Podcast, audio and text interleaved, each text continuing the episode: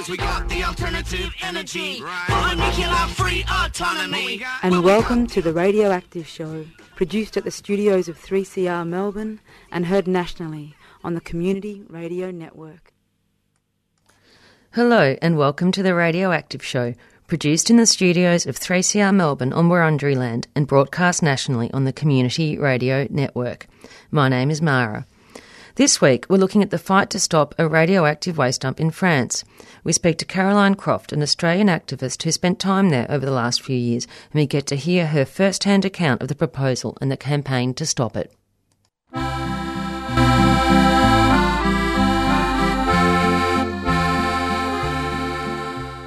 My name's Caroline. I've been involved in the struggle against uh, nuclear waste for some years. First of all, when I was in Australia, I went on the radioactive exposure tour, I think in 2005.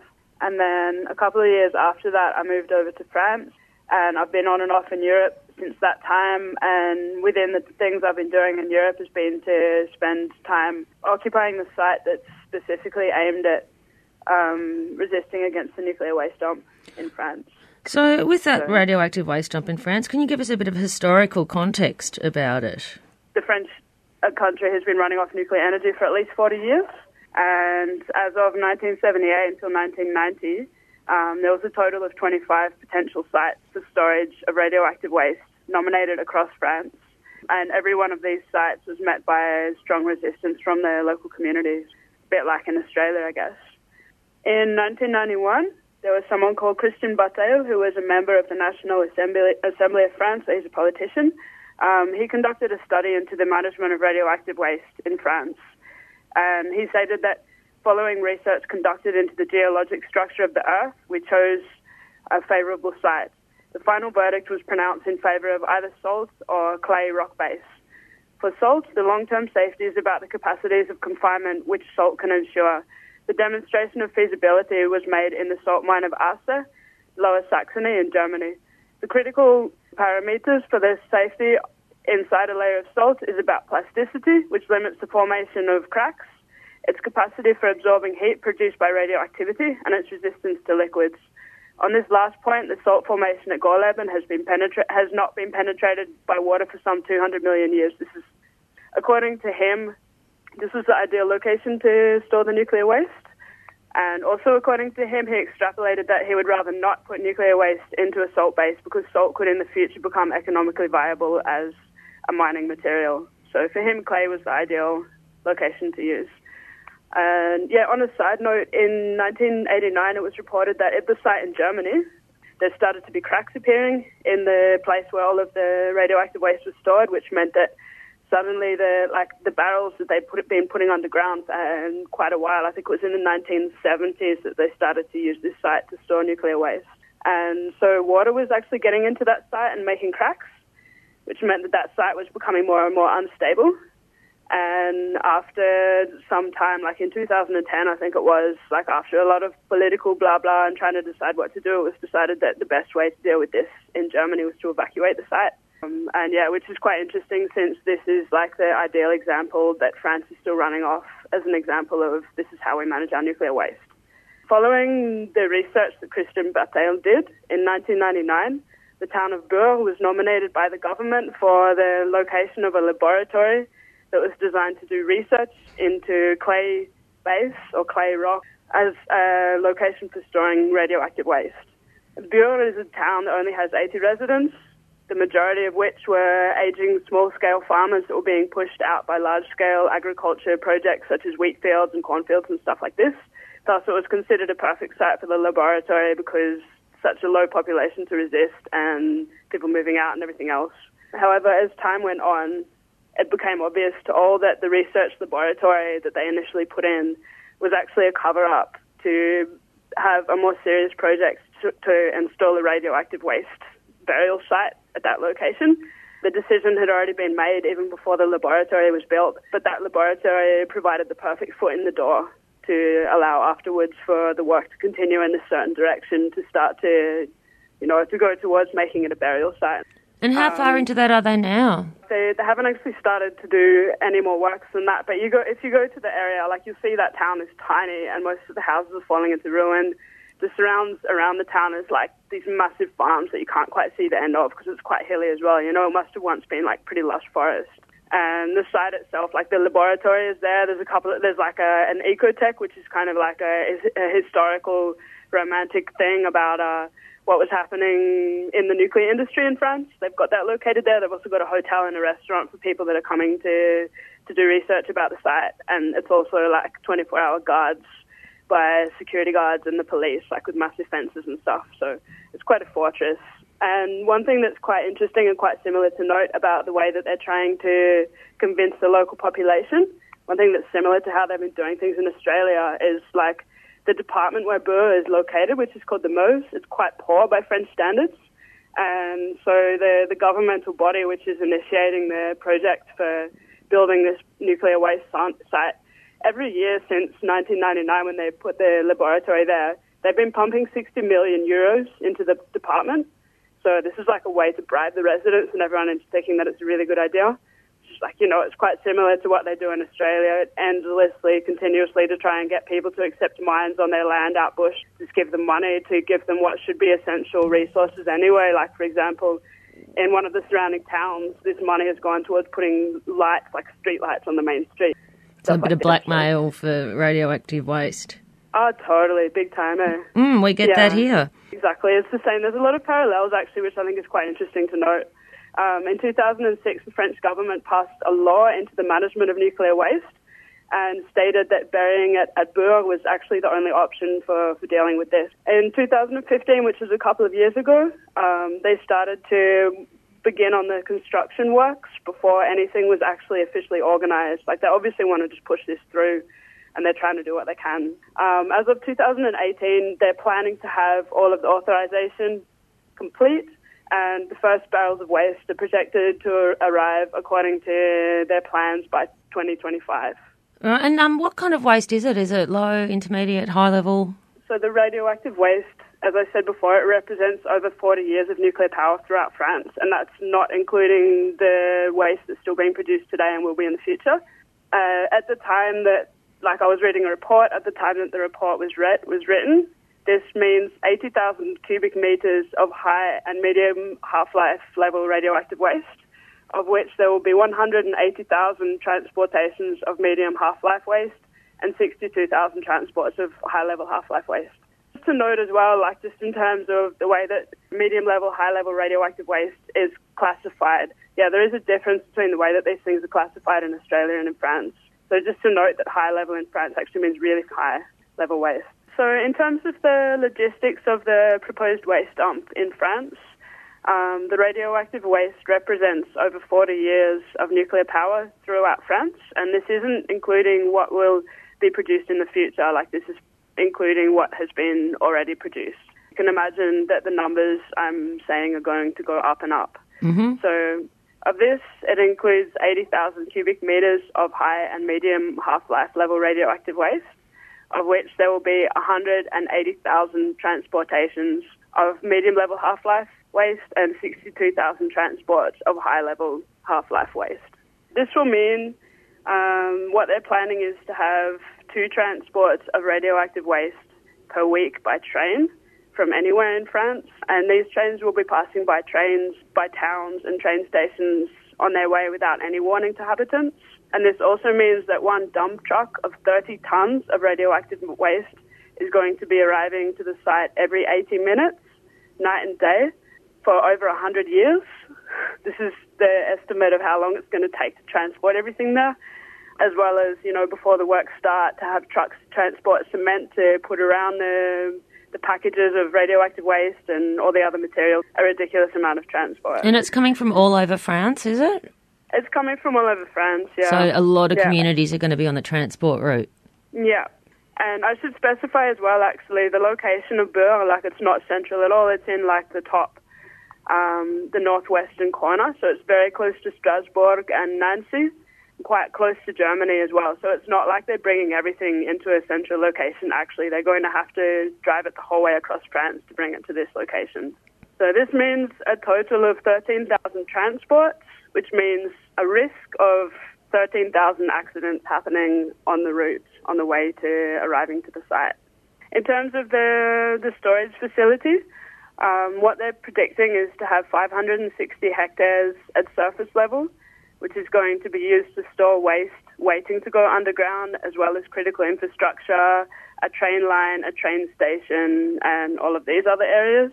Um, there's also going to be 15 square kilometres of underground installation at 500 metres underground, and they're also planning 300 kilometres of underground galleries, which is like the distance of 300 kilometres as the crow flies. That's quite a lot of space they're taking up. Um, there's also planned to be five kilometres of a double lane road that's going to take transport the trucks down into the galleries where they'll then be leaving the waste and there's going to be permanent ventilation ducts to the surface for the exit of uh, radioactive gases as they're released. Uh, hi, my name's Sarah. I love coming here because they offer vegan food. Hi, my name's Paula. This is my first time at Friends of the Earth. I think it's really awesome and the food's great, really healthy and nutritious.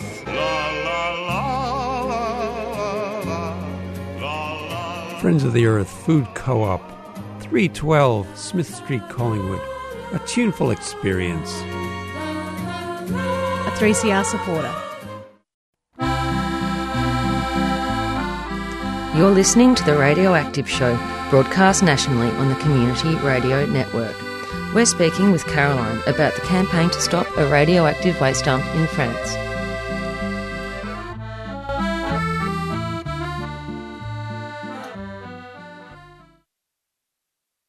Is there much resistance to the proposal? Yeah, there's been uh, there's been a lot of resistance. Like as I said before, of the 25 sites that were initially proposed, every one of those was met with quite a lot of resistance. Um, at Bure, it was a bit more difficult, and it was also an ideal site because of the low, low, low population, which meant for them a low number of people to be resisting like, you know, in the ideal context, but actually what's happened has been quite extraordinary and quite inspiring over time. Um, so there's been numerous avenues that people have taken to resist against the waste dump, which has included lengthy court cases to question the legitimacy of the presence on the land, which, and there's also been various occupations of the land, um, you know, to, to physically have a presence to stop the work from going ahead. So yeah, I know mostly about the, the occupations since that's where I was spending my time over How- the years since I've been there. How were the occupations? Were there many people there? Did people get arrested? Any of that sort of stuff? Yeah, well, it's it's an ongoing it's an ongoing occupation. Um, so as of 2004, which wasn't very long after they began to build the laboratory to do this research, and after people started to realize what they were actually doing, um, in 2004, some anti-nuclear activists created an organization who bought a house, which was like a, an abandoned, basically abandoned farm um, in the center of Bure, the town. And this house is, is kind of like a bit of a headquarters for people who want to come and learn about the nuclear industry or people who are already involved or already in organizations to come and meet together with other people who are concerned by this. So it's quite a quite a vibrant space. And this house, since it's a permanent structure, you know, it's not like they're going to be evicted or anything. There's been quite a lot of quite interesting works happen over the years. Like, uh, it's become a bit of a, as a side project, it's become a bit of an experiment in autonomous collective living. There's a sleeping space with up to 50 people staying there at a time. There's a kitchen, office space, meeting room, gardens, and the house is also running off solar and wind power. So it's trying to be as autonomous as possible from the from the nuclear state. Yeah. Um, there's also been a couple of other occupations that I'll go through in a minute. There's been a few different actions that people who have been present have conducted on the space, you know, like in terms of the legal avenues and stuff like that to try and slow the project down. And one thing that's been particularly um, of note has been public debates that have been happening in the town, like with the Oh. council. Something else that's quite interesting and important to note is like uh, part of the public engagement process in France to allow for projects like this is to have like uh, what they call a public inquiry, which is when they invite citizens or people living in that area to come and actually have a discussion about whether they are happy to have something go ahead or not, because this is quite a controversial thing. Um, you know, to for, for the residents to come to this has been quite important over the years. Um, so, you know, and they're also trying to do a similar thing like what they do in Australia, where they say, oh, yeah, we're only going to do this work if we reach consensus from the community, blah, blah, blah. You know, like as similar as they're doing in South Australia at the moment with Wallerberdina. But in any case, in 2005, where there was a first public debate, um, it was found that the population preferred to dispose of the waste at surface level, as burying it was considered to be unsafe. Mm. And you know, of course, like just after that time in 2006, they made it law that, that, that the only way to dispose of the waste was by burying it underground at Bure. So, you know, like they don't actually listen to what people want. There's a lot of that around. Yeah, totally. Yeah, but you know, like cloaking things as being democratic decision making, whatever else. But anyway, um, this had the result that other public meetings that they tried to hold or public inquiries about discussing how to proceed were actually shut down by people, by members of the public, which meant that over time it became more and more complicated for the council and for people to meet and even actually discuss about how these things wanted to happen. So increasingly militarized presence at the spaces, you know, like about this kind of stuff. So yeah. Um, in 2014, another piece was, land, was another piece of land was purchased which was set up as a, a campground for people who wanted to be supporting the campaign. This piece of land is strategically placed on what would otherwise be the, the railway line, which would bring radioactive waste to the site, which means that for, you know, it's like, it's another, another level of uh, prevention for the project. Because if they wanted to build the railway line, they'd then have to go through the process of evicting this piece of land, which has been legally purchased. So yeah, that that piece of land there, there's been a lot of activities organised there over over the years, especially in the summertime. And yeah, it's quite a nice space for people to come and meet together. So I'd like to I'd like to talk particularly about quite an interesting um, aspect of this occupation, which was a forest in France. What happens with forests which are loan, which are owned by the commune, like they're publicly owned pieces of land, which basically means that people can use them to harvest timber for the winter time they can use them to go for walks, and you know, like no one can really. It's a way of protecting the forest in some ways. You know, like within this zone that's basically a desert with wheat fields in it, there is still quite because they've designated these zones as forest zones. So there is still the opportunity to to watch and to experience these kind of areas and not to be completely cut off from that. And so there's there's one forest where um, which has become implicated in the project for the nuclear waste dump. In 2013, there was a public consultation process, like one of those public meetings, to talk about what should happen with this forest. And the majority of local residents refused to let the land be used for this. Um, whereas in 2015, so two years later, there was a new mayor elected, and he completely ignored this consultation process. He had a secret vote at six in the morning in which seven of 11 of his councillors decided to give this vote to Andra. So it's completely corrupt, it's completely illegal, this whole process. And who's Andra? Um, Andra is the, it's the French governmental agency for the radioactive waste management. Okay. So this is the, the governmental body that's responsible for dealing with the new, with the radioactive waste. Mm-hmm. So this, this land was destined to be given to Andra um, after this time, even though people had said that they didn't want for this to happen, which is like a clear, another clear break in democracy. Um, as of the 6th of June 2016, um, Andra commenced to do some clearing works in the forest. And following these initial works, um, activists and people who were present at the site, they called a gathering on the 19th of June, which led to a three-week occupation of the forest. Um, during this time, it was not possible. You know, of course, they couldn't come in and continue their works. Like that's the whole idea of occupying spaces, which was great. Like they couldn't continue to, to cut the trees down or to do their soil samples or whatever. Um, during this time, also a, a network of people who are trying to leave the nuclear system, they made a formal complaint as logging had commenced without any legal authorization. Of course, it's kind of like an interesting way of like occupation side of things going alongside the legal side of things, which is happening at the same time um, quite regularly through this whole campaign, actually. Um, as of the 7th of July last year, the people who were occupying the forest were violently evicted by the police um, quite early in the morning. which, you know, it's not very nice. The French police are incredibly violent. Like, if anybody has any idea about that, they're not afraid of using tear gas, using pepper spray. They use rubber bullets. They use stun grenades. They use what you call concussion grenades in France. They use a grenade that basically makes you go deaf if you're too close to it. Like they do anything they can to get people out of spaces if that's what they want. So, so that's kind of what they were doing. That's the vibe of what was happening on that morning. The eviction was another illegal move as the the eviction happened before the court hearing for the eviction was actually held.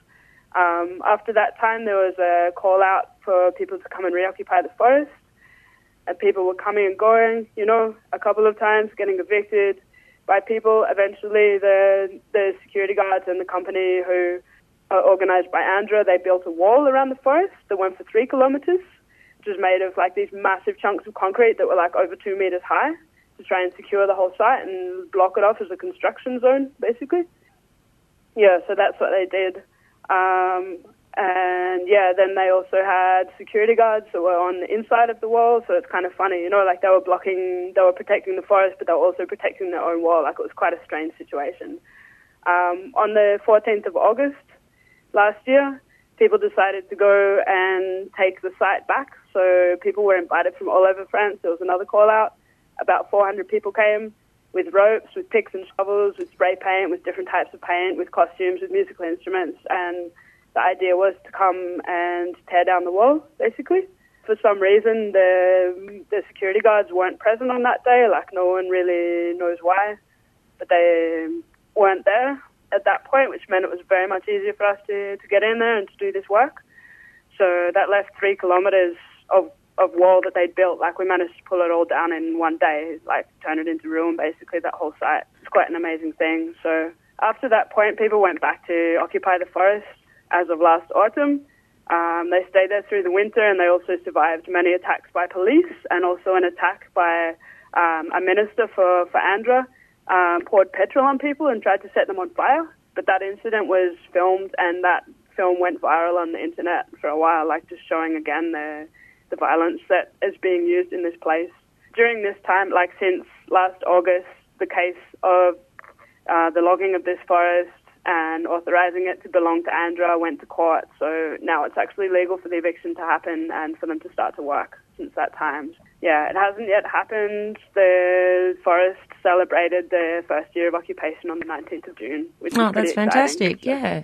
Yeah, yeah, but it's been like quite a big year, and there's been you know a lot of coming and going, and or you know in the sense of being evicted and stuff like that. So been good because you know anything like this, if you're able to to maintain something like that for a year, it's going to have a pretty big uh, impact on the projects that they're hoping to have. You know.